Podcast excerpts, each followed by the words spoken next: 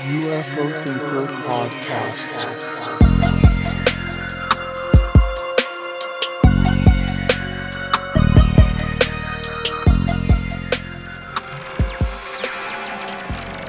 Okay, so welcome back to the UFO Thinker podcast. My name's Frank, and let's get cracking with some recent event stuff.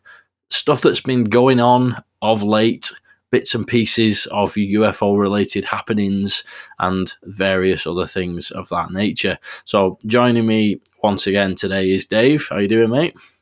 I'm in good form, Frank. Actually, it's more like analysis of sort of events, really, because they're all very much mixed up at the moment, aren't they? We don't quite know what to make of them. So, yes, uh, it should be quite interesting, this little trends and what's happening. Yeah, that's it. Yeah, some patterns emerging and things like that. But it's, uh, yeah, I think it's kind of um, the, the the void really before the the hearings and things like that. There's a there's a lot of things that gives you a bit of uh, breathing space, doesn't it, to sort of think about things and how certain threads have been developing and whatnot. So it'd be interesting to get stuck in uh, to, I mean, to some I of that. You're right, because Lou always sort of says, doesn't he? And I'm, I'm- Chris was saying in something today. I was reading one of his articles, uh, or one of his comments anyway. You know, it's the quiet, when they're quiet, it means things are happening. And they've said that consistently over time, and we have seen that. So, well, you know, you've got to think that's quite, well, we'll get into it, but there's quite a lot bubbling up under, or bubbling below the surface, as it were. So, yeah, a, hmm. Yeah, absolutely. So I think uh, basically the main thing we're going to be chatting about is some of the kind of revelations and, and corroborations, if you will, from uh, the new Jacques Vallée book, um, Forbidden Science, Volume 5, Pacific Heights, and how that links to the kind of the the Wilson Davis memo and, and all these various things that me and you have spoke about a lot, Dave, in terms of the uh, you know the kind of the core control group of holding on to all the all the goodies in terms of crash retrievals, reverse engineering, and uh, all that kind of thing. So I'll just run down a bit of uh, info about Jacques Vallée and about the Wilson notes, and then we'll just get into talking about it. Um, I always like to give a bit of background just in case anybody's uh, not familiar with some of these details and, and some of the names and, and uh, documents and things. And uh, anybody who already is, a little bit of a refresher. It's always good to give myself a little bit, a little bit of a refresher as well because there's a lot of uh, details. So, Dr. Jacques Vallée has uh, long been regarded as, as kind of one of the most respected and senior scientific investigators of unidentified aerial phenomena, UFOs, UAP, whatever you want to call them. He was also the uh, he's well known as being the inspiration for the French UFO researcher in uh, Steven Spielberg's Close Encounters of the Third Kind.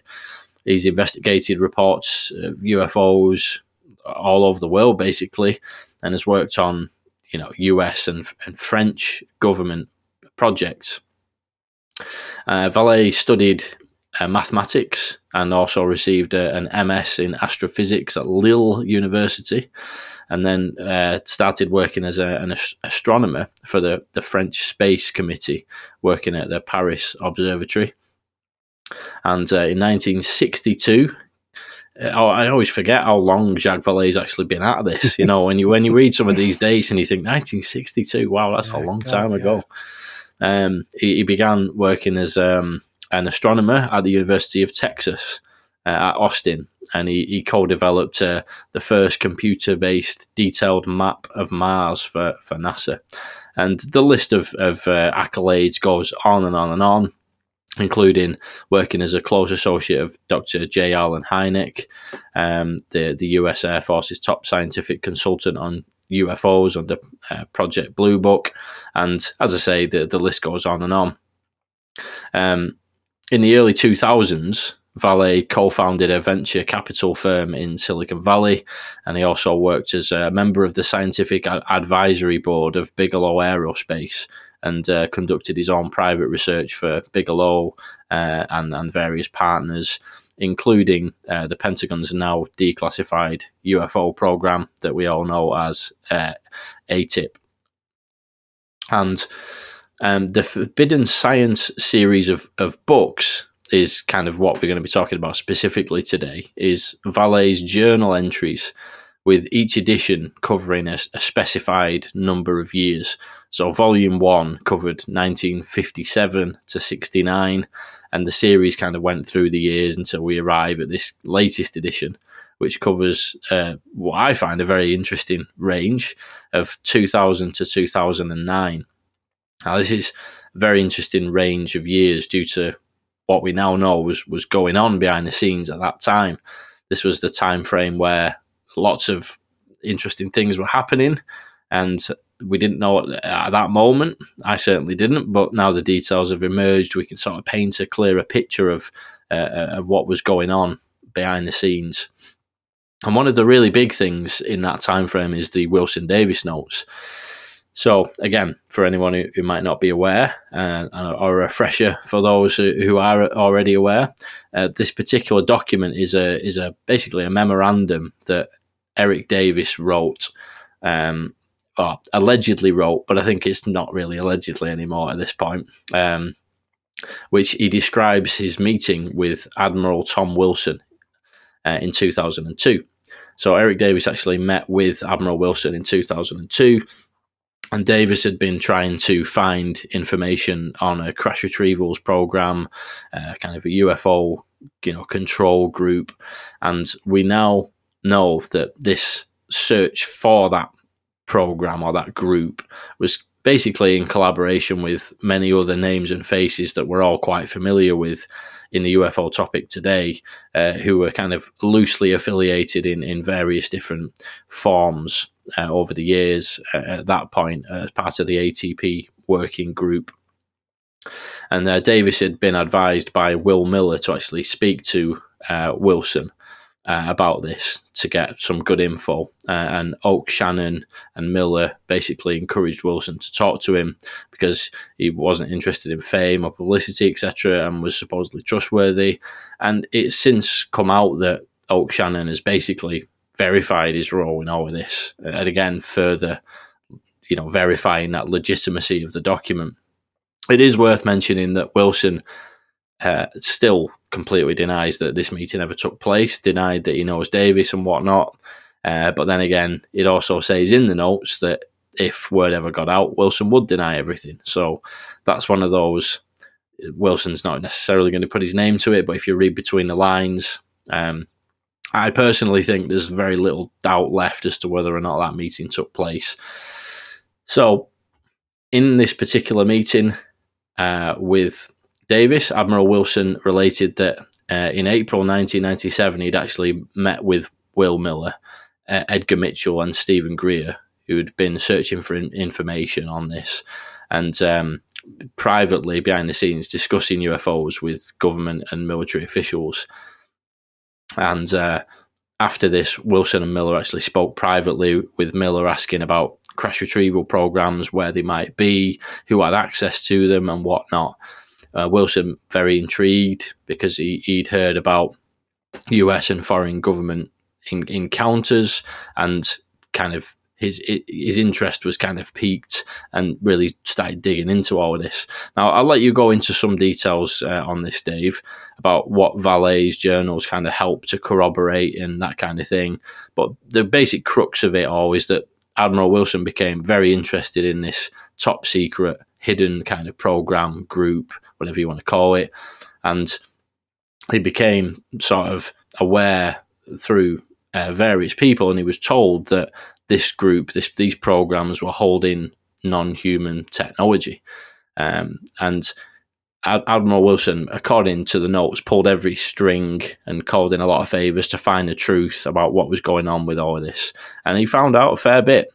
Um, but eventually, basically, came up against a, a, bit of a brick wall trying to dig any further and was denied access, denied his his very senior position at the time uh, as a deputy director of the DIA and assistant joint chief uh, of staff, the J2.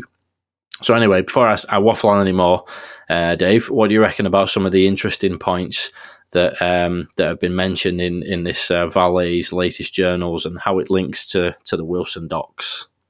Well, there's quite a lot to go at actually, Frank. So I'll probably just take it in bite-sized chunks and just have a bit of a chat about it. Really, I know. Interestingly, about Vallee, he was a big computer database expert. He learned to do that while he was an astronomer. And how he got on working with Hynek was that he actually was compiling a big database for Blue Book and a few other things. So, and it's I'm reading it. I'm reading this thing at the moment. I'm halfway through it. I've got I'm half reading a load of books. But if you read as you're reading the diaries, he's jetting off to all these meetings about this new IT startup and all the rest of it. So that's clearly how he's made his money. And they reckon that Vallée did the database for AAWSAP and for Bigelow particularly. And that's the big one that we've heard a few people mention, know, George Knapp and a few others. So, you know, he's a real interesting computer guy, even though he's an astronomer and not and a real top scientist. That's like his claim. So, so he's a really interesting guy and he's obviously really, very well connected and moves in a few circles. I mean, the thing about what he does, Vallée, really, in, the, in this these latest setting of diaries, really, he corroborates a lot around the Wilson Davis thing. And we found this in a few things like the loose thread document. Wilson Davis is like this sort of really important document, and we find keep finding different things corroborating it. And if you think of that loose threads, that talks about the Wilson Davis documents, and because it's got a lot of detail in it, Wilson Davis. And the more we go into it and the more that gets uncovered, the more we see, you know, that it's accurate, really. Uh, so the first thing is, uh, it, Vallée talks about a conversation now with Edgar Mitchell, who virtually corroborates the meeting that they had with uh, that they talked about with Admiral Wilson and uh, the other guy you just mentioned. Uh, they had they had the uh, they had the meeting there, and they corroborated that they had that actually took place. And so that's quite an important corroboration about how it started, you know, that it was all accurate and, and all the rest of it. So that was the first thing, because you had a big corroboration with Edgar Mitchell of a lot of that start story, which a lot of people who attacked the Wilson Davis note say, oh, that didn't happen. No, no, there was not that. And Wilson had actually spoke to Mitchell about a lot of this process he'd been through, talks about what had happened, and he even got back to him and confirmed that he, about the existence of a secret program because he said to him, "Well, if I do find out, I'll tell you." And so that was massive in itself. That uh, Edgar Mitchell provided this whole other like opposite, you know, like the missing pieces of a puzzle. He provided that one of the missing pieces and corroborated a lot of what was said in those notes. So again, if they were made up, that's probably why would he know all that and why would he make that? You know, he wouldn't be able to make something up, you know, just out of his mind, would he? That adds to the veracity of the document. But the other thing is, Val, sorry, do you want to say anything, Frank, there? No, go ahead. No, you no, carry no, on, mate. No, no, sorry. I just, I think I just, I just flinched. yeah, the, It's the thought of all the all the disclosure. Yeah. yeah, that's it. oh, sorry, mate. Uh, anyway, so but the next thing then is Vallée's moving in these circles and he's talking, and the, the next thing he talks about, he has a meeting, or he hears about a General Jack Sheehan, who was a four-star general, and he'd also found out, uh, and he was the Atlantic commander for, for NATO, se- senior commander, and he'd also find out, been briefed about what had been going on. Uh, and also found out nine billion was missing, uh, you know, in the black budgets, and and traced it back to again this secret program that was going on. So you- you've got another guy who comes. uh, So you've got Wilson who's come across effectively, you know, a you know re- reverse engineering program effectively at Lockheed or whatever. Then you get another general uh, or or you know another senior military person who's found out about through another route found out about this nine billion missing, uh, you know, in a black black projects. So that's re- really interesting. He also talk. He also talks about the MJ12 documents to Vallée and said, "Oh yeah, well I've seen something like that as well." So that's an interesting little. Uh, it's also a little uh, interesting confirmation. And, and Vallée was talking to him with Hal Puthoff as well, and a fella called Joe Firmage from Arch. I can't I can't pronounce his name anyway. But he was like a, a sort of a tech startup, uh, you know, uh, dot com startup billionaire who happened to lose a lot of his money, but he was really into UFOs as well. The point about that is you've got another general who's found out uh, found out about it, and apparently he was admitted into one of the hangars and actually allowed to touch a craft, which was what he told them. So another incredible, you know, a, you know, a reverse engineer alien non-human intelligence craft. So that's something else. And then finally, and I think probably most amazingly, even more amazing than Wilson, is a fellow called Charles Bowsher. Now, he was the Comptroller General of the US for 15 years. And listeners may remember that you give a detailed breakdown of the NDAA. uh, talks about how important the Comptroller General was, how powerful, like the massive auditor of the entire government, really powerful figure. And apparently, he uncovered because he was again chasing black money and appropriation, doing an audit. He actually uncovered this reverse engineering program. Now, I must apologise at this point because on the round table, I, I said it may be a golf. I think it was Dick DiMatteo, something like that. I thought he might have been the famous auditor who's in the Wilson Davis documents, uh, who apparently nearly uncovered the whole thing. They make a reference to that in the Wilson Davis documents. But obviously, according to Vallée and his sources, it was actually this Charles Bowsher, and he was Comptroller General all through the Reagan years, through the Bush years, and he may be, I think he finished in 95, I'm not entirely sure. So, anyway, uh, that so that's that's quite important. That now, it so apparently he nearly shut them down, and it, it, he again was given it admittance to the hangar, seeing what sort of stuff, and following them seeing him, according to the Wilson notes and confirmed by Vallée, they actually changed the rules again so that people just couldn't get access into those kind of programs. And it was basically the contractors, they could say whether somebody had a need to know.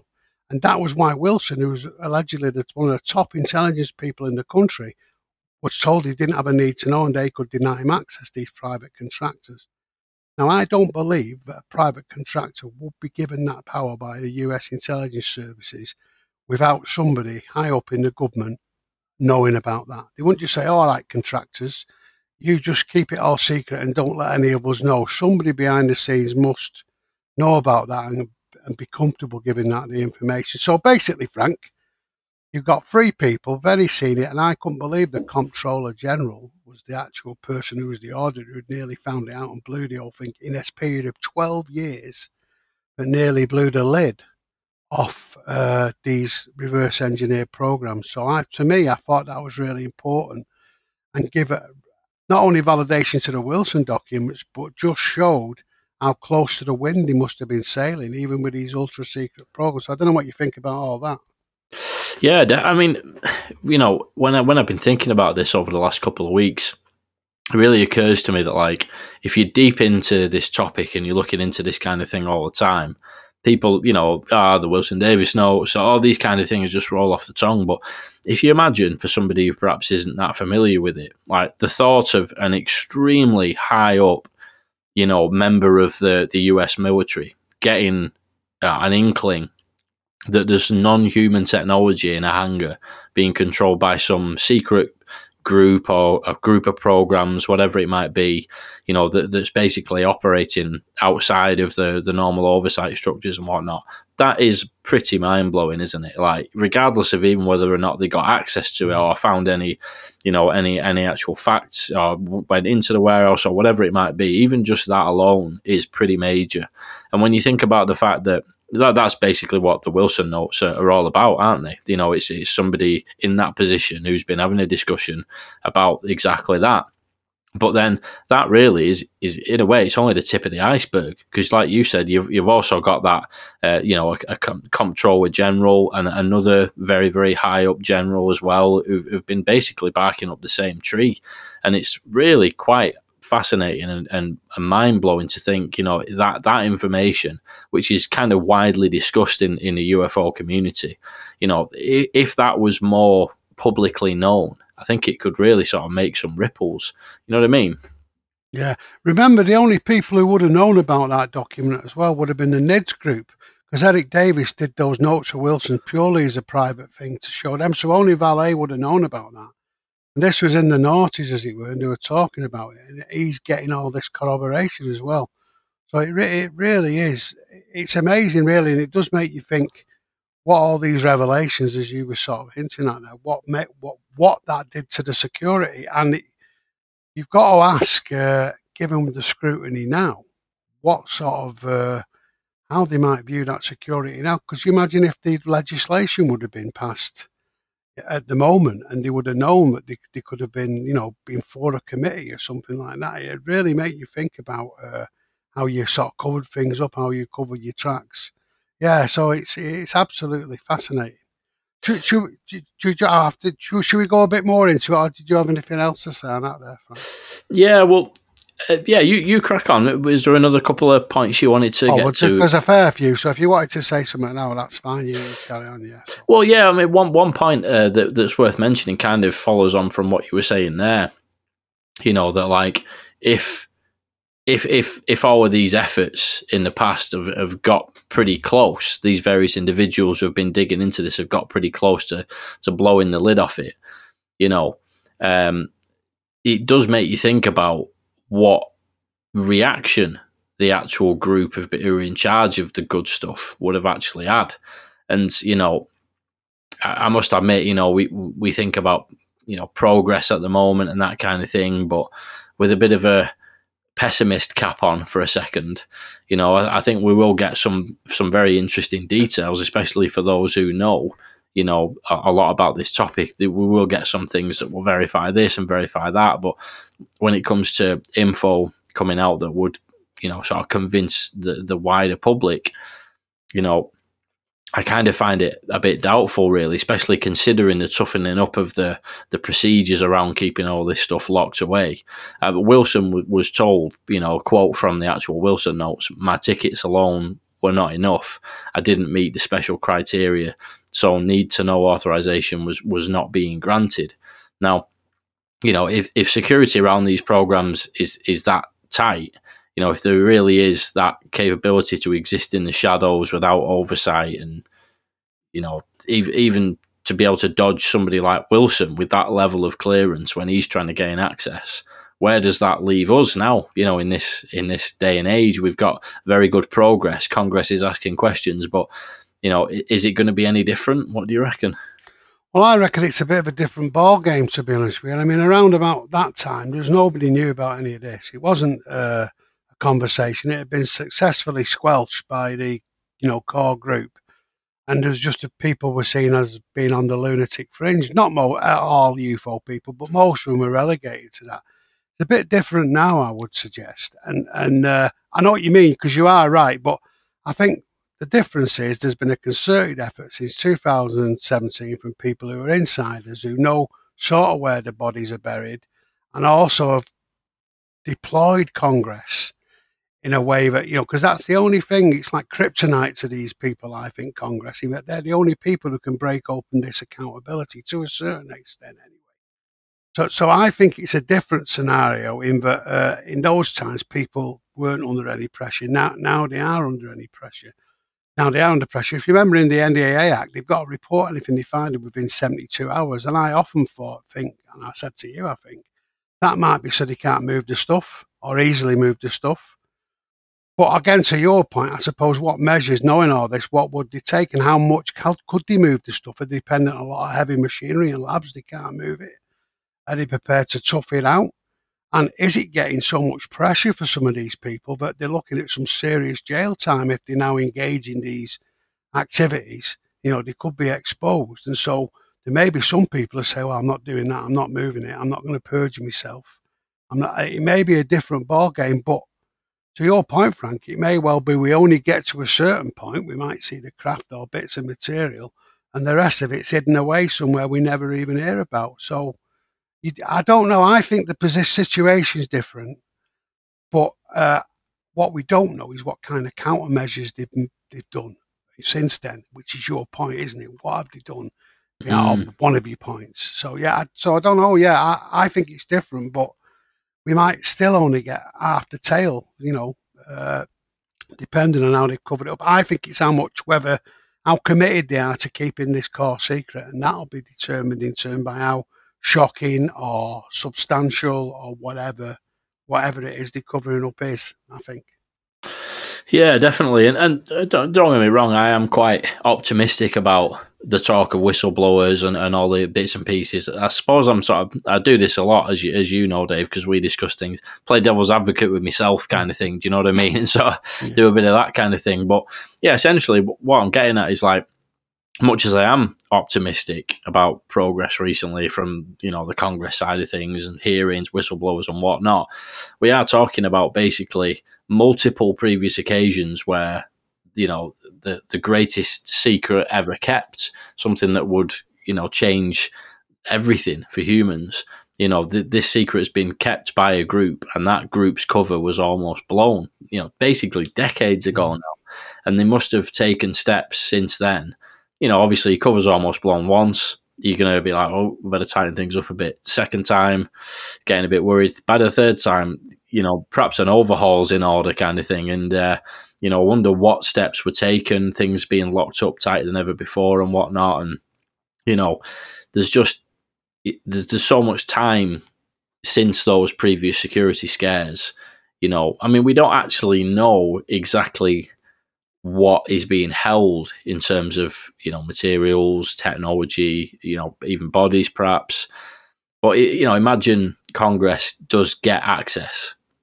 You know, best case scenario, the absolute dream of uh, of a UFO researcher, uh, like a live broadcast of, of folks walking up to the warehouse with crowbars. You know, access, got your HD cameras on, and they bust open the door there's not going to be like a scientist there caught red-handed. Like, Oops, you know, better put the grate back in the, the liquid or whatever. Do you know what I mean?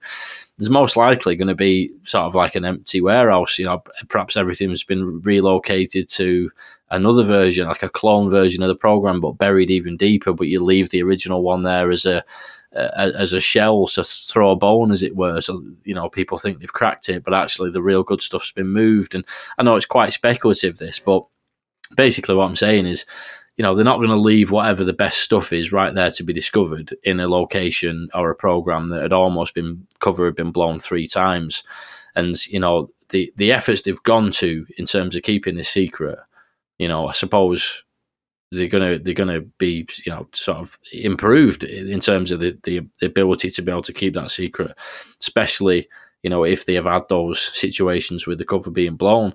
And you know what you were talking about there is quite interesting as well. The what is it, nine billion black hole was it, or something yeah, along yeah. the lines of that? Which isn't probably much compared to some of them. I would have thought because there's trillions involved in some of the black spending. But yeah, that was a lot of money because he noticed on a yeah. specific program.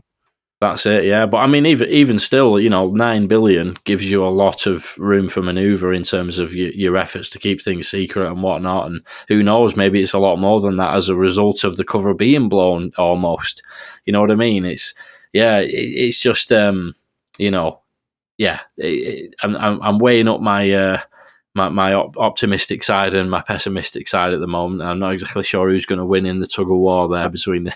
I, I, think it's turned into a bit of a like a crime case, like you know, with a mafia or whatever. You know, where they actually get are they going to get a squealer, Frank? That's the thing. Is somebody yeah.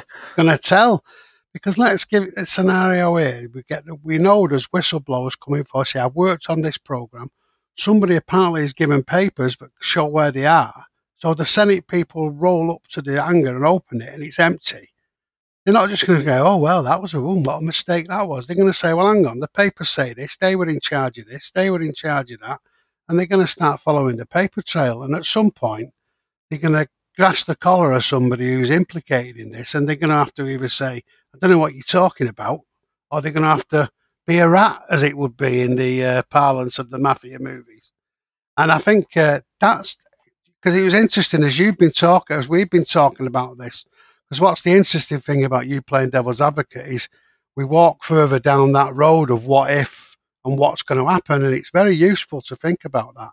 Because I hadn't thought that till a couple of, you know, because you don't tend to in your mind take it further than a certain point.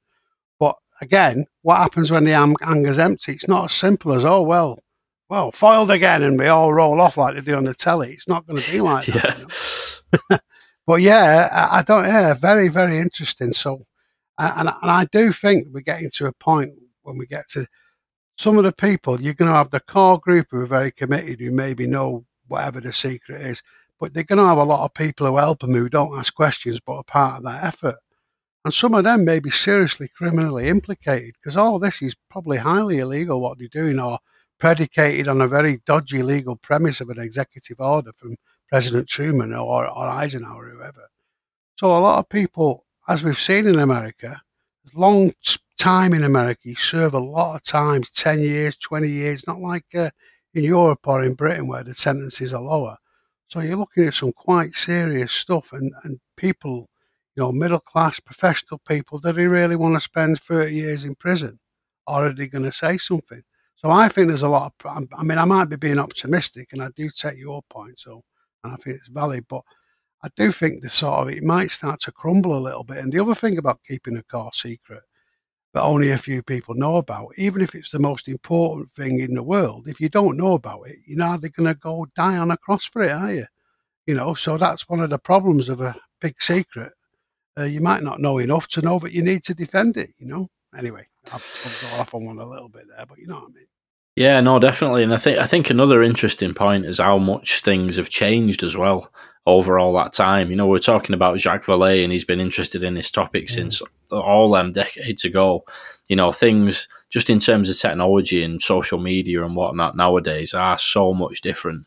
Like, you know, if there was a situation where, you know, like it was close to the cover being blown once again. It could play out quite differently in this day and age. You know, something being leaked onto the internet, something like that, which, you know, perhaps if you're going back 20, 30 years, that just wouldn't have been a possibility. So who knows if there is another. I mean, it's also interesting to think whether there might have been more cases than, you know, we're talking about basically the three times there where sort of the cover has almost been blown. There could well be more as well in, in more more recent years that we just don't know mm, about yet. Absolutely. You know, that that's an interesting one to ponder as well. But yeah, any other it, bits from the Vallée no, stuff that you well, wanted to go into? There's a good few. Well, I don't want go ahead, go yeah, through yeah, but, but, yeah, I think I think Lou and the ORSAT people also got pretty close as well. And I reckon a lot of people can sort of see through the sort of dirty glass window at these things. You just can't reach them. So I think that, and I think that's been the impression I've got from Chris Mellon, Lou, of, you know, I was listening to them all, Hal Puthoff, you know, they're all various degrees into what they can see. We saw that again in the loose spreads, And when you were talking to Amiga Point about what he thinks about what it's like now. And so, uh, yeah, it's just about if we can just uncover that bit. So there's a, I think, yeah, and maybe that is what's prompted all this effort, this 2017 effort, you know, because they knew they found out about the existence, thought we are going to have to uncover it. Anyway, well, I'll just go through a few things there on the Vallée stuff, but there's one more major thing. There's a couple of minor things. Vallée confirmed about General, I think it was General Donald Flickinger. He was a medical doctor who did some alien autopsies back in from Roswell and after that. He just casually confirmed that to Vallée in his notes. Now, all right, we don't know the truth of that and all the rest of it. And we know the Santilli film was discredited and all the rest of it. But that's sort of, again, just some casual proof on it of autopsies from crash, crash craft. So that that's pretty major. Another absolutely mega one, which is a particular sort of favourite uh, of mine, is that George Bush confirmed to Eric Davis in a private conversation after he joined the Association of Former Intelligence Officers, that they're all members of, uh, John Ramirez is a member of that as well. He's mentioned that in a different. Anyway, he, he confirmed it. He confirmed to him that the Holloman Air Force Base was real because David said, "Oh, is it a bit of a hoax?" That George, went, "Oh no, no, it's real." The security was obscene. I think the word he used. It was incredible. Yeah, it did happen. And for people who don't know, that's uh, rumored. It's rumored. I think it was in '62 that an alien craft actually landed at Holloman Air Force Base. There was three of them. One of them landed somebody got out looking human like, but with odd features, with sort of uh, like classical clothing in some ways. They got out and shook hands with uh, the Air Force officer and went in to talk to him. So it was a, that's just incredible.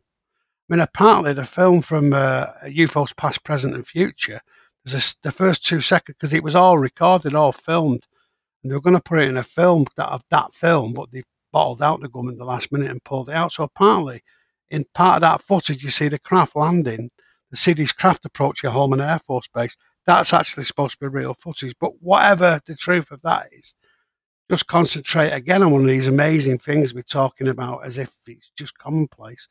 A non human intelligence craft lands at an Air Force base, gets out, presumably by arrangement, and starts talking to the US Air Force officer, colonel, whatever it is. So that and George Bush confirmed that that was real. George Bush Senior confirmed it was real to Eric Davis.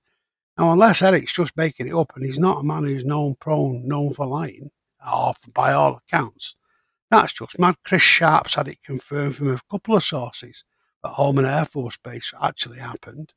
So what was seen as quite a weird no, no, that couldn't have happened, is actually getting confirmation in both Vallée's thing and in other sources. So, I mean, that's pretty. I mean, I don't know if there's much we can say about that, but just the thought of that is uh, is just crazy. Uh, we can move on to something a bit more substantive, which is this tale of a zodiac thing, which is quite important as well. I don't know if you want to go into that, Frank, quickly, because we could spend all day on the Vallée stuff, but uh, this is quite an important one. Basically, uh, in the at the, the, end of the uh, the uh, Wilson documents, they mentioned somebody called Mary Elliott, who apparently is the real deal, and apparently she worked on a reverse engineering programs at, TWR, I think TRW, I should say. And uh, what happened with her is she, she, actually, her tale apparently was serialized in UFO magazine in 1998 in a free parter by her friend and her lawyer, uh, writing for that magazine under a pseudonym. And the reason is she didn't, she wanted to get the story out, but she couldn't quite get, you know, she couldn't, did, couldn't break a security oath. So she did, did it in that way. So it's really interesting. Now, Derek, I'll talk about what she said in a minute, the story. Richard Dolan sort of give a link to the three episodes, which I've read actually. But Eric Davis actually says the real story is that uh, the, the, the, the real story was that uh, she was attended TRW and they had a reverse engineering program on actually going on for decades. So uh, that that was actually what she come to. I'll just go, what I'll do, Frank. I'll just go to the story of what she actually told in this. It's quite interesting. Basically, it's a fictional account with a guy called Sedge Masters, which is a brilliant name. He's the hero, and he's firstly taken into a into a re-engineering program, and then he goes through various things. But he reveals certain facts about the reverse engineering program. A, they've got specialist recovery teams. Secondly, 11 craft were recovered between 1947 and 88. That's an interesting statistic. So that could be correct if we think this testimony is a way of masking the, the, the truth. You've got a lot of craft actually stored in holding, uh, holding bays. Uh, they've got also stuff from the, the Roswell stuff that they've actually, from the Roswell crash, they established there was four different alien races, or they established that comparing some of the crashes that they got. And they've got craft that are actually being re engineered. Also, in that thing, Zodiac itself is the, the general name apparently used for more specific sort of programs uh, that deal with reverse engineering. So, Zodiac is the coverall name.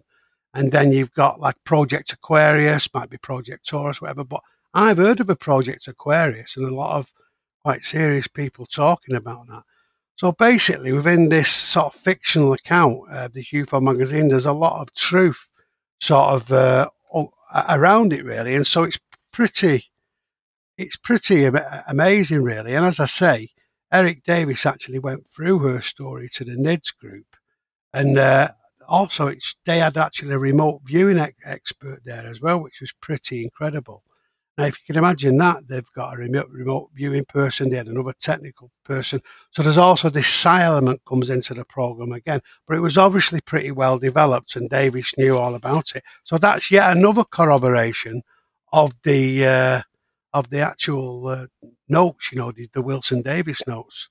So yeah, that's pretty pretty crazy actually. Uh, just yeah, there's another thing that Eric Davis said as part of that. Apparently, in fact, there was 10 volumes of information just on the Roswell craft at Wright-Patterson itself, if you can imagine that. So there's a big cache of information there. And some of those records actually say that there were two manta, manta craft that crashed, so the shape them like a manta ray that had crashed. Now, if you think about the sighting by, I think it was Kenneth Arnold in 47, the one that kicked it all off, the famous sighting, those craft were sort of defined as manta ray in the shape, that sort of shape. So that's an interesting connection. The point is, in Vallée's diaries, this person who was mentioned in the Wilson notes obviously had a role within this re-engineering program. And this actual account in a UFO magazine actually gave a picture of a program that had gone on for decades, held craft, recovered craft, and you know was seriously supported by you know, by it was hidden in private industry basically. So yeah, very very significant, and uh, I mean, I'm trying to rush through the details there, but hopefully that gives you a picture, a rough picture of the sort of thing Vallée's talking about. And it's absolutely fascinating to read all this stuff. Yeah, no, spot on, Dave. And like you say, I mean, obviously the, the, the full detail can be found in the actual Wilson Davis notes and reading the entire of uh, of Jacques Vallée's book and whatnot. But yeah, we, the main thing is to, I guess, to kind of pull out the you know the the main points. And I think it's uh, you know it's it's very important to consider as well with Jacques Vallée who this guy actually is. It's why I tried to give a bit of that background earlier on, right at the beginning, because I think that's very important. It's not just some bloke who's read, who's wrote a book and he said loads of wacky stuff, because plenty of people out there do that. But Jacques Vallée is very carefully considered in his approach to all of this, and you know he's he's clearly a you know a, a highly credible individual, and and all the people that uh, that you're talking about there in terms of Eric Davis and whatnot. If you look into these people, you know the you know top level scientists who've been contracted by the US government to work on projects and whatnot. It's not just some you know wacky guy who, who was in there for six months doing an internship and then got kicked out, you know, for, for for doing something weird. You know, these are people who have had like long running contracts with the government, like the US government. As powerful as it is, you know, they, they don't hire just anybody. You know, these are these are top people, and Jack Vallée has been right in there with all of them for a long, long time. And when you consider the, the, provenance of, of where this information has actually come from, I think it makes it all the more compelling. And some of those things that you were discussing there can can sound pretty out there, but if you consider how where that information has actually come from and the people who have brought that information forward, it makes it all the more interesting. And you know, something I've talked about quite a bit is where is the actual kind of where's the line? You know, we talk about crash retrievals and things like that, but where's the line between like a government crash retrieval program, a military crash retrieval program that looks for, you know, stuff that falls out of the sky? Could be anything. Could be, you know, Russian, could be Chinese, could be some other adversary, you know, it could just be some kind of strange meteor. But there are actually multiple points in the Wilson Davis notes. And again, from uh, some of the points mentioned in, in Vallée's recent journals, where that specific question is asked, you know, and it is it is absolutely refuted that it could be anything to do with adversarial tech. And then just to take that a step further, you know, it would appear that the people, the highly credible people I've just been talking about, are absolutely convinced that there are clear like not just a lump of something that looks a bit weird that has got strange properties, but actual irrefutable, clear evidence of non-human technology, and even going to the full extent of an actual craft. Now, what can they do with the craft? Is it something that's that they can fly? Is you know, is it something that they've just got there? They've got no idea even how to switch the thing on. That's a different question. But I think it is pretty clearly stated by a lot of these people that you know there's no, it's not ambiguous. There's actual you know non-human tech there, which which is probably you know the answer to the question of are we alone in the universe? And funnily enough, there was uh, Colm Kelleher, uh, Dr. Colm Kelleher, I've talked about um, on the show quite a bit recently. We talked about his his work on uh, cattle mutilations and things like that, and how how credible his work and his approach to this topic actually is. Another person who's been involved in all of these top level government programs for, I don't know, I guess it's decades now. Um, so, again, highly credible individual. And uh, he was actually on the um, Weaponized podcast with uh, Jeremy Corbell and George Knapp. And I, I've just pulled up a little clip here. It's just a very short clip um, where Jeremy Corbell basically asks him point blank about what I was just talking about, like how kind of clear is it? You know, are we talking? Is it? Is, well, I'll just play the clip and it sort of speaks for itself. If I can get it to work. Have downed UFOs from unknown origin that they've been trying and are trying to reverse engineer and exploit those technologies, understand the physics, understand that technology. Do we have that to work with I can't talk about that, but the answer is yes. and that's basically that says it all. And I, would recommend people check out. I, have actually so far because that only came out. I think it was uh, last night. It's very recent anyway. Um, I'd recommend people check out the full episode. That's the weaponized uh, podcast. But that particular clip there is about as definitive of as, as I've heard him talk about. And he actually goes on. I've heard about a six minute clip of, of that segment and he goes on to be sort of asked about that in a bit more detail, and he, he repeats the same thing again later on, and you know that that seems pretty clear that there is you know proper, unambiguous non-human technology that is known about and being held, which is is pretty mind-boggling, really, if you think about, it, isn't it? Yeah, I mean, you're right, Frank, because we're thinking about this all the time, and it is just difficult to get to you know, because we're in it, as it were, or a lot of people are listening to this are in it. You sort of have to accept it and move on to discuss the next thing. But uh, funnily enough, uh, I was at that meeting with Ash, uh, you know, one of the UFO meetings he does in Manchester, he's regular. And he had a journalist guy down from the Guardian, funnily enough, well connected as our Ash, as we know. And we were talking to him, and I, I, was explaining about it. And I thought, as I was talking to him, I had to say, I said, "Look, I know this sounds pretty crazy, but you know, but we used to talk about, about the enormity of it. And I could feel the enormity of what I was saying or the implication, you know, because I was having to explain it to somebody. But this is absolutely mega. He was okay, this guy, you know, he knew about the subject and we weren't going, you know, telling know, it didn't sound very woo to him, I'm sure. But I just thought myself, this is actually crazy, you know, when you actually come back to, and I think, as I've said a few times on the show, I compartmentalize it. And I probably haven't really realized the implications of it myself fully because you don't do because you, your mind gets to a certain point. You think, you know, you, you're going a massive spray, what it could mean, but it is absolutely mega. I mean, what Vallée's must have been hearing there, again in his notes, and then what Colm is saying.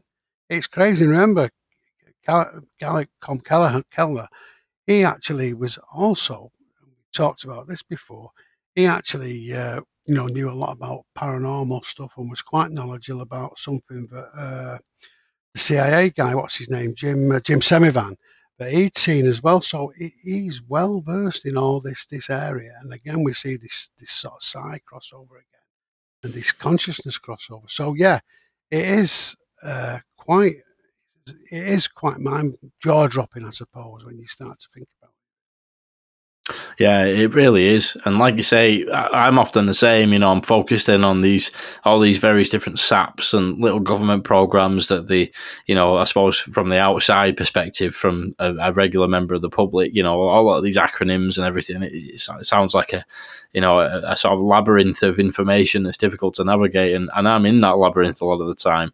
But when you do just take a step back and, you know, I, I was I was I think we were talking about this the other day, Dave. I was reading back on the Wilson Davis notes, bearing in mind all of the corroboration that's basically happened very recently as well. If you think about it, it's only been over the last what like six months that it's become so clear. Mm. All the various like Oke Shannon coming forward to say that yeah, you know the part that he is sort of associated with in the notes is absolutely correct, and um, all of the various different bits within Jacques Vallée's book that, that, again further corroborate everything.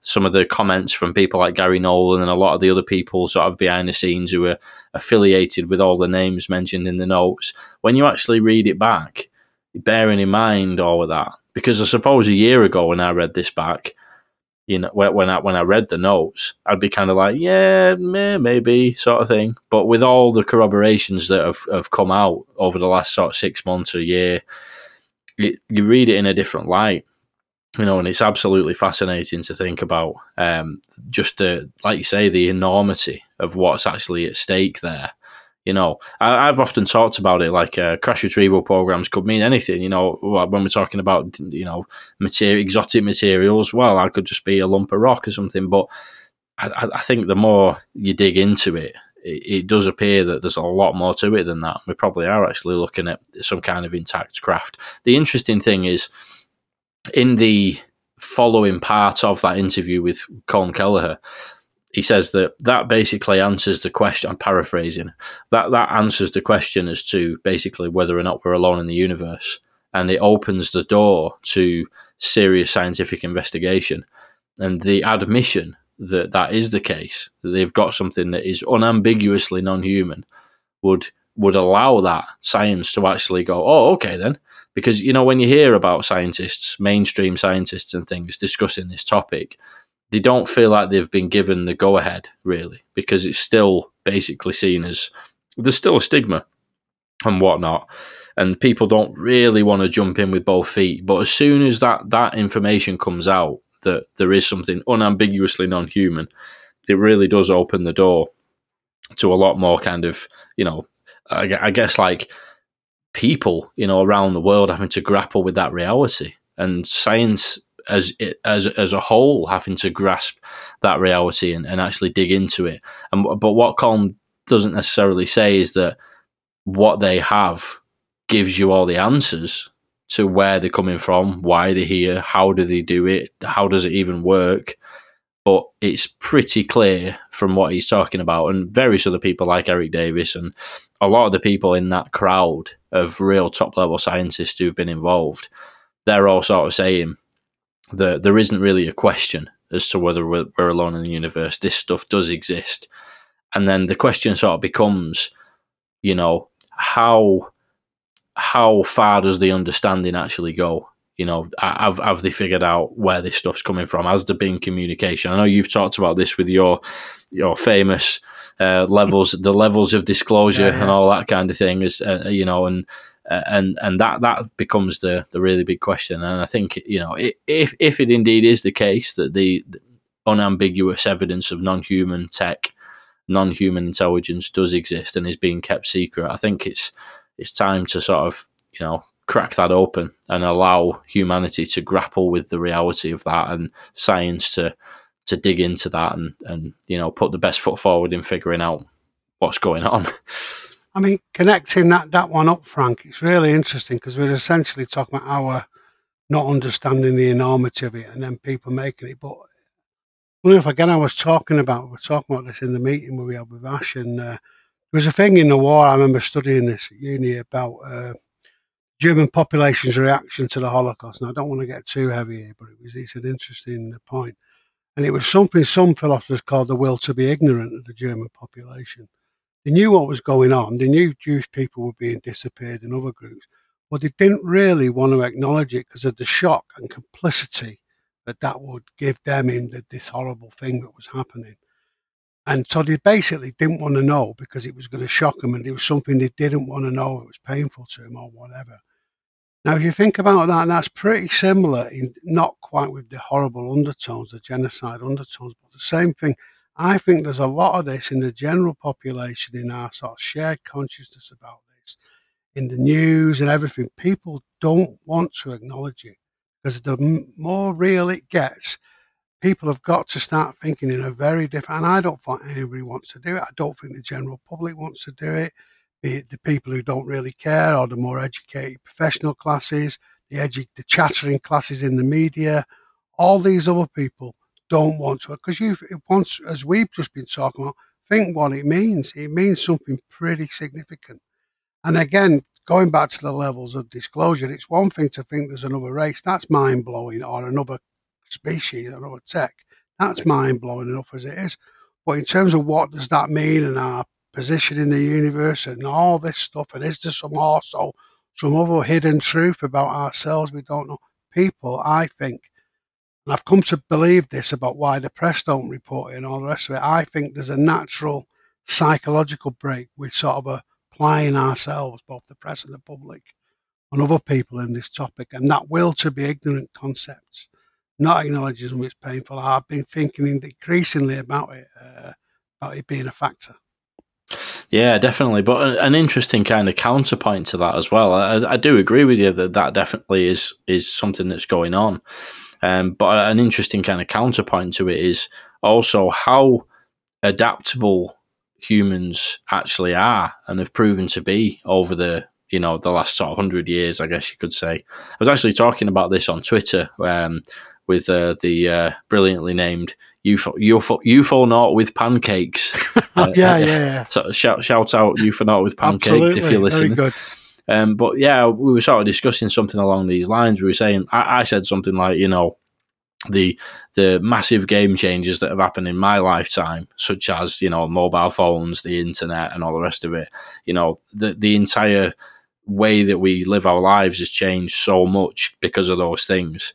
And, and he quite rightly said, "Well, yeah, that's very true, but also think about what happened, you know, in the Second World War. You know, the entire fabric of of human life was completely just ripped apart and rebuilt." and humans bounced back from that and came out stronger from it you know and and that is not to be underestimated because obviously the, the the horrific nature of what happened during that several years period you know what i mean? It was it was a, a massive you know change. For for near enough uh, there was very few people unaffected by that period on on the entire planet and if if we can bounce back from that you know it sort of says a lot about how adaptable we can be to complete you know changes, and um, you know I like to think that if if we were faced with the you know the, the the kind of realization that we weren't alone in the universe we would probably just adapt to that. And within 10 years it'd just be the new normal. And you know what i mean? People would just crack on with life. And you know i was saying there's that that old uh, proverb what is it now if i can remember it right before enlightenment chop wood carry water after enlightenment chop wood, carry water. It was like a, a Buddhist yeah, uh, a Buddhist so, monk saying. Yeah. And and I, I, was I was saying on Twitter, it's a bit like that for me with disclosure. You know, we think of it as this like, you know, everything's going to be like we, we do have that pent up thing, like in our collective consciousness, as it were. You know, that if that ever happened, you know, there'd be mass panic and, you know what I mean, all these types of things. People wouldn't show up for work in the morning. But I sort of think at the end of the day, like, you know, during the the world wars. You know, people kind of still carried on, and you know, you you, you still have to deal with the the basic necessities of life, and perhaps that's what it would be. You know, before disclosure, you chop wood and carry water. After disclosure, well, you chop wood and carry water, perhaps with a bit of help from advanced technology. You know. Yeah, I, th- I think you're right. I mean, you're right about COVID because the amount of how we all adapted to that, wearing masks, doing this, doing it, and it was normal in the end, wasn't it? So you're right, we are very adaptable, and that is true. You've still got to feed everybody, feed your kids, you know, go to work, all the rest of it. And I suppose it's how much people do think about these these important as they are. Maybe maybe maybe they just don't think about them, you know. So so at the end of the day, maybe what we're saying is, or what you're saying is a good point, is the fear is worse than the actual reality. So the worry about what it might mean, and particularly, I suppose, from some of the more sort of opinion forming sections of society, is actually much worse than the the reality. Like you say, it'll just become part of the new normal. I suppose you know. Now the difference again with that will to be ignorant as well, or the, the potential difference, is there was quite a terrible secret and a terrible guilt there. You could argue for the people, uh, you know, in Germany. Not everybody, because he wasn't there for everything, but you know, there was actually something to that. It's not quite as obvious with a UFO thing. If there is that, there might be some horrible truth, but bar that, it's not a matter of guilt or whatever. It's just a matter of change. And so, yeah, maybe the fear. That's a really interesting point, that Frank. Maybe the fear of it is worse than the actuality. And I love that chop. I haven't heard that before. I've heard a lot of things about but chop wood, get water. That's brilliant, man. Yeah, yeah. I guess the kind of crux of it is, you know, as as humans, we do sort of fear change, you know, which is kind of what you were saying. But at the same time, when change does present itself, we tend to do all right at, at, at dealing with it, don't we? And we do bounce back pretty well. Yeah, absolutely. Uh, but yeah. I mean, on, sorry, was, uh, yeah, I was just going to say there was a few other bits. I think you were mentioning uh, some some interesting comments uh, from from Rick Doty uh, as well, who obviously we do take with a, a, a, bit of a pinch of salt. But um, I don't know if there's any of those that you'd like to kind of go into that links into well, all of this. Well, well, I think there's a lot of things here. There's quite a lot of things he brought up. It was on a show, a Thomas Fessler show, about two weeks ago. He runs a show called Disclosure Tonight, and Rick Doty uh, pops up uh, occasionally on that show, and he really says some very interesting stuff. Because the interesting thing with he is well connected. Uh, he worked for Hal Puthoff for a time at the NIDS project. He worked for him for, for some time. He's well connected. He's an ex-intelligence officer, and he does have connections. Apparently, according to him, and, I believe this, he, he, runs a disclosure project with ex, uh, ex sort of military people, and they're reporting to, to Senator Rubio's staff and briefing them. So now he has also been linked with UFO disinformation, all the rest of it, and a lot of the community really don't like him and all the rest of it. But he does say some interesting things. And if he is a disinfo agent, I suppose the question is, what is he trying to do? He's not some massive debunker. He doesn't really try and spit enmity, but maybe he tells he may he, and I don't know about this. He seems a nice bloke, but maybe he tells a lot of truth in his stuff, but then at the end twists it a little bit to take people off the scent or particulars. Or maybe there's that because we see a lot of those people in the community. But he did say a few interesting points, and I'll just just go through a couple I want to go on. First thing he said was he'd had information. Three Air Force colonels had come to him who were part of the objects that had been shot down. And uh, they said that these objects, you know, not the Chinese balloon, the other three, he said these objects had maneuvered. They had a distinct signal that they know normally is associated with non human intelligence craft. Uh, the objects were actually recovered. And uh, so they actually reported that, and they're going to talk to Rubio staffers and report it, you know, via Doty so that's a very interesting. We don't know about that, but that just shows a whole new potential side of things. I'm only saying these things so we can think about what they might mean. He also said with hearings, of course, but uh, basically intelligence committee one will be quite tasty. It might look at the objects, but it'll also go wider. But his group and another group have been asked by Rubio staffers and presumably others who are doing that to give some detailed questions. So those Senate Intelligence Committee hearings might be good. He also postulated there'd be a congressional oversight one, and that's with Tim Burchett, and also one on the Transport Committee uh, as well, which is quite interesting. Uh, and so that with Carson, who actually was the, the, person who presided over the original set, I think it's Congressman Carson, who presided over the original hearings that were held. Uh, transport would be air safety. So that's something quite interesting to talk about. Uh, he also talked about the group Group K uh, K group, which is actually very significant indeed, because uh, if you remember, Ross Coulthart mentioned them recently, and he said they were like, uh, you know, it make people uh, get very worried. I think I'm not going to say what he actually said, but get extremely worried if their their name was mentioned. And according, to Doty, he was he had to get this information sort of pulled out of him. But apparently, this Group K had been going for some time, a long time, and, and he advised them as like the managed contractors for the government and advised the government. But as things went on and he was pressed, they're actually quite a senior group who actually like a core group almost who advised the government at the exact level. He said they can pull all the levers. Sometimes the exec they would know more than the president. They would brief some presidents on things, but not uh, on all things and it was, you know, it was quite an incredible revelation for me in the end about this core group that existed at a very senior level.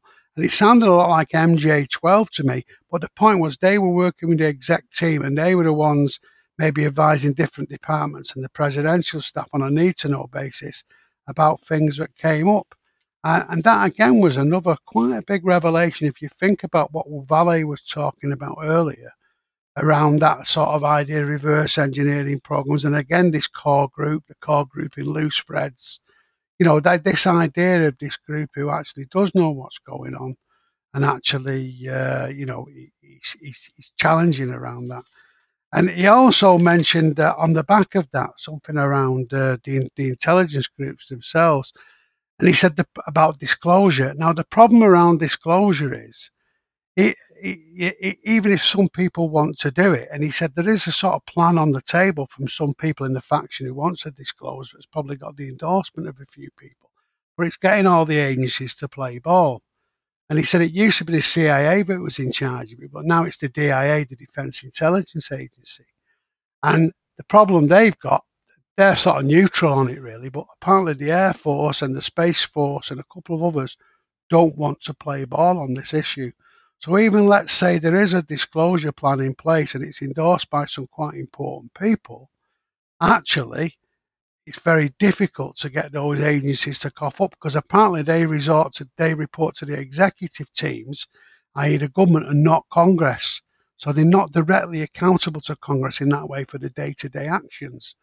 So it just starts to show you the complexity of trying to get disclosure on these issues. So uh, I sort of thought those two things that Doty raised really showed uh, the difficulties we might face in actually getting the truth out of these people, even though I think Congress is a big weapon, it just shows how hard it is to get all the right pieces in place to get the truth out there. But the idea of this uh, Group K was just incredible to me, actually. But uh, I haven't really, I've tried not to go into too much detail. He went into a bit more, but essentially, they were at that exact level and existed to advise the government. And not all presidents were read in. Apparently, he was saying a lot of presidents since Kennedy didn't really trust the intelligence community all the way, and only a few people were actually read in all the way. Which again is we've sort of talked about it before, but that's pretty crazy that but the presidents don't trust the intelligence community. And if you think about bringing it right up to the present, apparently, according to Chris Sharp, Ross Coulthart, but somebody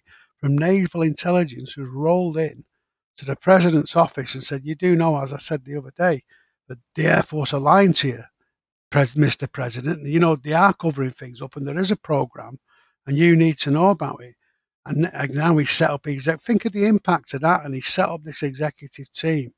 And think about that. What I've just described about getting all these different intelligence agencies on guard. This might be very much evidence of this massive fight we're seeing going on behind the scenes of what's happening. And again, I suppose the question that brings us to is we're in this hiatus, as it were, at the moment where nothing's happening.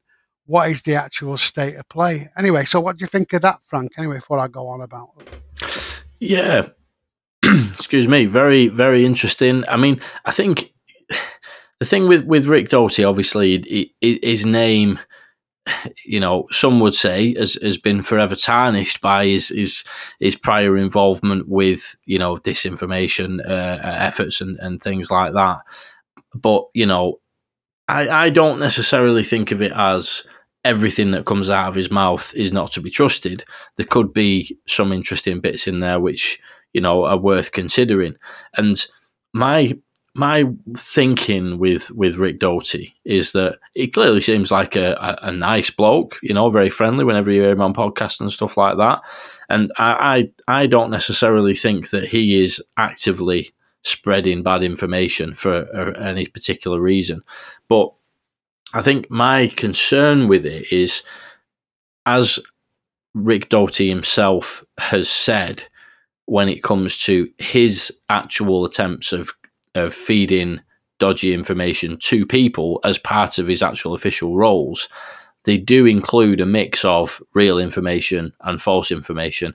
And even if that's not what he's actively currently doing as part of a, a, new role to spread disinformation in the UFO community or whatever, maybe he's turned over a new leaf and, and now he's trying to actually get good information out there. We don't know how much of the information he's been given over the years could have also been a similar thing, you know, in terms of he's been given the same tactic. He's been given, like, say, I don't know, 60, 70% real information, 30, 40% totally wrong information to kind of help muddy the waters. So that that's basically my my thoughts on it. Um, but as you say, it's, it's always interesting to listen to, and then it's up to your own discernment, I guess, to be able to figure out, separate the, the wheat from the chaff, uh, as it were. Yeah, I mean, I mean, it's, interesting, isn't it, with Doty? I mean, the question. I mean, I like Rick Doty. I like listening to him, and I find him very credible. However, I think you've got to ask the question: What is the outcome of what he says? I think with all these more subtle, if there are people are disinformation people, and they might not be, but what is the outcome? The outcome with Rick Doty is you get some really good information on the nuts and bolts of what's happening within the government. But then at the end of it, it always seems to add an extra woo twist on it. So, for instance, there's all these very strange aliens in Area 50, you know, the East Scene. There's all these very weird occurrences that have gone on. Uh, and he, at the end of his stories, or like the balloon thing, for instance, he's saying that, he, you know, uh, and I do, but that sounded true what he was saying. But let's just take that example. We're now saying these craft are now all, you know, extraterrestrial craft. There's a good chance they are they've been recovered the end result of that is, is for us in the community, if we start repeating what Rick says to the nth degree, we all sound a bit crazy, don't we? Or we all sound as if we're really reaching. And maybe that's the sort of impact he has. Again, there's other people I can think of in the field who, you know, who are very good, have, uh, you know, broken a lot of stories, but they're always saying, oh, well, the, the government's pretty incompetent, so they couldn't plan that. I don't think that's quite. I don't think that's how they do things. And they pour cold water on things at crucial moments when I think the fire needs to be applied. Now they just might be being legitimate commentators, and it's a legitimate position. But equally, that could be disinformation. So that's the problem, I suppose. The only way you can tell is what is the output. Now, Rick might be telling the truth. That might might believes. It might be part of the stuff he's doing on Gaia to sensationalize things. You know, on his because he's got a big media career now. And similarly with other people, I suppose the only way you can judge is what is the end product of what they're saying. What does he make you believe? I mean, some disinfo is a bit more obvious, and you know, people saying, "Oh, there's nothing to it at all," and again, they could be legitimate people. Or you've got the people who are always causing trouble on UFO Twitter, and they may be being wound up by somebody behind the scenes, and that causes dissension and splits the community. We can see that. But this more subtle stuff, I don't know. But I do think it is interesting. He, he, did seem to know quite a bit about that group K. But again, I suppose he would be very convincing if he if he did. I suppose. But yeah, yeah, that DIA stuff was interesting as well. But anyway, so yeah, I am actually yeah. saying really, Frank. I suppose. Yeah, no, definitely. Like I say, always, always interesting to take in. I try and take things in from all angles, really. And at the end of the day, people who are, who are making claims and, and, and whatnot, it all comes out in the wash in the end. You know what I mean? Like you can go off people's track records. If somebody says, "Oh, this thing, this this, this thing's definitely going to happen," and and this is the case, and then it turns out six months down the line that what they said actually is not true at all, then you just have to kind of bear that in mind, then, don't you, for, for going forward? you know, people's track records can speak for themselves, and um, yeah, the old. Uh, the old classic, which I think I'm probably going to end up getting tattooed one day, is uh, John Ramirez's his uh, classic phrase: "Embrace widely, hold lightly." Oh yeah, very important yeah. to hold yeah. li- hold lightly in this topic, isn't it? But yeah, uh, do you know what, Dave? We've been rambling on for a while here, so uh, we're probably best wrapping up soon. Is there any well, other bits you wanted to get in? All I wanted to do was just maybe, if we can, we just finish it off with a few thoughts because I think our discussion sort of mirrors the fact we are in a bit of a not not not because we've just gone on with ourselves, but because we're just speculating on what it could be, but it might be worth just trying to draw a couple of conclusions from what what we've been talking about, really. So I think the first thing is we've seen multiple, you know, confirmations of Wilson Davis at the moment, uh, and we, you know, and that that I think puts pressure on a lot of the people who may be the secret keepers. So, what is the state of play? We've got uh, hearings imminent. We've got more revelations coming out. As I said, we've got presidential involvement. So to me, it, this all seems to be a rising momentum. We've got Lue's book coming out, that other book we talked about today. And I, as I was saying earlier, I think this core group of uh, helpers, or the core group and their helpers, as it were, I think they're in some legal jeopardy now. And I think there's people who are under pressure. And I wonder whether they're hanging on, they're thinking you can't touch us, it's all, you know, superficial, or they're actually quite worried. And, and I just wonder what what is going to be the next step. It could be that they double down, or it could be that we start to see some cracks as these hearings come out. And I think the next hearings will be quite crucial because if we get a few whistleblowers coming through, like you said, who've worked on reverse engineering things, that could change it all. And I also think that's why I think that I think there's been a bit of a worry in the community. There might be another disaster. Hopefully, it's terrible as it is, but you know, world disasters, political things, the Trump thing, Taiwan, all these issues. Uh, and I think they're worried that it'll take away from the centre stage they want for any revelations or hearings. I think they should forget about that. I think the, the revelations themselves will be strong enough to cut through if that's the case. And I think part of this, oh, it's not the right time, is again part of the subtle brakes that are trying to be applied, you know, by the people who don't want it to come out. So I think they should press forward. And if that does, if that does happen, the next thing is what is the position? If there is a crack in the position, what's going to happen? And it's a bit like in a sort of film where you see they're overrun at one position and then, you know, the soldiers or whatever, and then they run back to the next defensive position. And is the next defensive position yeah, well, we have got some of this stuff. We don't know where it's from, but we can't get it to work. We don't really know. We don't know who they are. Never spoken to them. You know, your guess is as good as ours, and they all scratch their heads collectively, publicly. But when in fact, they actually know quite a lot, which comes back to your point earlier of how how good the obfuscation may be going on or the cover up may be.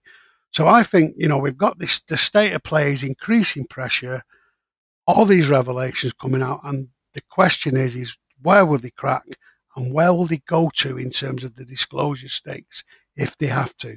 And that's the question, you know, that's the thing we'll probably be looking out for next. I mean, I may be being very optimistic. It might, nothing might happen as usual when we talk about the same thing next year, Frank. But, but assuming there is something afoot, which seems to be, that'll be interesting to watch out for. Yeah, definitely. You know, I'm actually quite. I, I, love Christmas at the best of times, but I'm looking forward to our Christmas episode. You know, the Christmas roundtable at the end of this year.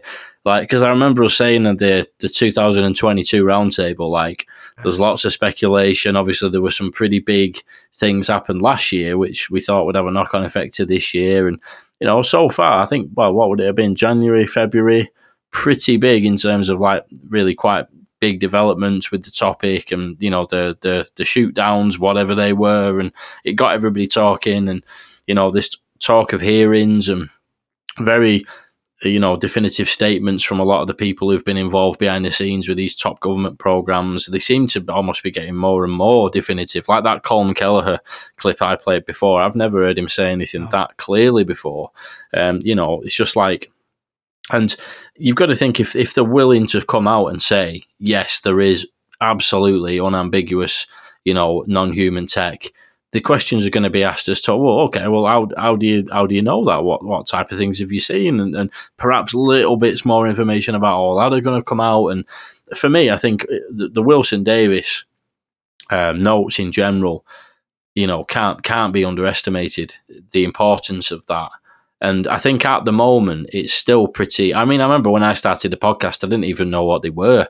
I remember I one of the, I think it was like the second uh, guest I had on. I'm going back two years, believe it or not, now. But uh, when when I first started the podcast, I had James Iandoli on, and I remember asking him, "So these Wilson Davis notes, what's that all about?" then, obviously, fast forward about six months, and I like properly dug into it all, and obviously by this point, I'm quite quite familiar with it all and the backstory and all the characters involved. But if that was more widely known about by the public, you know, I think it is such a big thing, uh, considering how you know corroborated that those notes have actually been by this point. You know, so many of the key people who've been involved around those notes uh, have, have basically come out and said, "Yeah, it's all all legit." You know, that is is pretty huge. And th- as we know, they were actually brought up in the last hearing, and you know that's got a lot of people's the cogs turning in a lot of people's heads. You know, people who are in government, people who are actually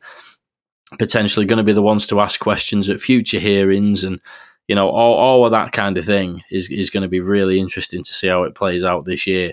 Now, obviously, the big bold predictions made about hearings in April might not happen. We might get hearings in, I don't know, October or something like that. But as I say, the Christmas roundtable is going to be pretty interesting, I think. And uh, we're either going to be cursing the lack of progress or we're going to be talking about how amazing it's all been or. Uh, well, well, we'll, we'll see, won't we? But uh, yeah, yeah, lots to keep an eye on. You're right. I mean, think about it in Vallée's deck decade, when, or the decade these notes were written in, think what they would have thought of all the stuff that's happening almost on a weekly basis we're seeing now. It's only because we're so used to it, we want to see more. We can't stand back and say, I'm momentous. Here's legislation, all these different things happening, revelations of people, like you've just said. It's absolutely incredible. Again, if you take the objective step back. So yeah, Frank, you're right. At the Christmas uh, round table. God knows if I do another gross of Christmas present Well, that'll say my God, it might be. Uh, I don't know. It might be very uh, enlightening indeed. Uh, oh yeah, definitely. Yeah, I'm looking for. I'm going to do definitely do that again. I think you'll all reprise your roles as the yeah, various yeah, ghosts yeah. Of, of, of Christmas. It was uh, it was really good like last year. I really enjoyed doing it, so we'll do that again. And the, the Christmas roundtable, hopefully, we'll have a lot to discuss. Uh, we'll just have to see how it all plays out. But what I was going to say earlier as well, I forgot to mention. Um, the conversation we've had today kind of leads us on to another chat, perhaps at some point uh, on a separate episode, where we can talk about, you know, the actual progress that may have been made behind the scenes and like how much of this stuff do we actually think that they have figured out? And obviously you know it, it is very sort of plainly stated by a lot of the people who are in a position to know that this stuff does exist. I think it gets very interesting when you start thinking about all right, it does exist. There isn't a question about that for a lot of these people, but how far have they actually got? Like, have they managed to get any of the, the tech operable? Have they managed to replicate it? Have they managed to perhaps even communicate with any any beings? You know, is there actually bodies or not? Uh, I think there's a lot more of a grey area really when it comes to. Oh, there's not as much of a consensus, should I say, uh, on those kind of questions with a lot of the people who are in in positions to know and who have been in posi- uh, positions to know. Do you know what I mean? Like, there's uh, some people seem to think that that, that it's all been very successful. They've they managed to replicate it. They're contacting beings and they have an alliance with the beings, but they don't want to they don't want to share that with the rest of humanity. Other people think they they they don't even know where to start, and it's so advanced they've not even figured out how to switch the thing on. So I think that would be. Um, without going too far into it right now, I think that would be a great conversation to have uh, down the line if you're up for it, mate. I agree with you because that's what I was getting at. I don't think that they've not made they've but they've made as little progress as they say. But obviously, I don't think they've made a massive thing either. So I, th- I think that's a really, really important point. That, and I also think, just as a final point, as we've been talking about the legal jeopardy, just as it's fell in the conversation, wonder if it's time now to strategically raise the thing of amnesty again, people. Because if you're getting a bit hot and bothered, uh, and you know, uh, pulling at your collar, worrying, if somebody says, "Here's the exit door," uh, then uh, the tax office do that a lot of the time. They announce an amnesty, and all the tax people who thought they were going to get done all rush to pay the taxes. Yeah, this might be a case here uh, of that. So I wonder that, that that might rear its head again. But you're right, Frank. We should. That is a real because that'd be the obvious defence they'd make. Oh, we don't we don't understand it. Like we don't understand it. So sorry, but we don't understand it. And you know, yeah. So that's a really good point. I'd love to do that, Frank. And uh, yeah, yeah, very good yeah, that that's it. It's a good it's a good way of kind of getting out of having of having a, a, further conversation with the public and humanity at large. But the question is, you know, is that the case? Maybe it is. Maybe they've made very significant progress, and yeah, we'll save that for another day. Eh? So uh, anyway, yeah, it's been a lot of fun to to chat there, and uh, leave it for there for now, eh? That's great, Frank. Thanks a lot. I really enjoyed a bit more discursive tonight, but hopefully people like to listen to our meanderings anyway. So it's very, I, I really enjoyed it anyway, and it's good to kick these things around. Yeah, top stuff, mate. Really good, and uh, looking forward to doing that part two kind of thing. I'll uh, yeah catch up with you in a bit. Okay, cheers, Frank. See you later, mate. Bye. See you now, mate. UFO Thinker Podcast.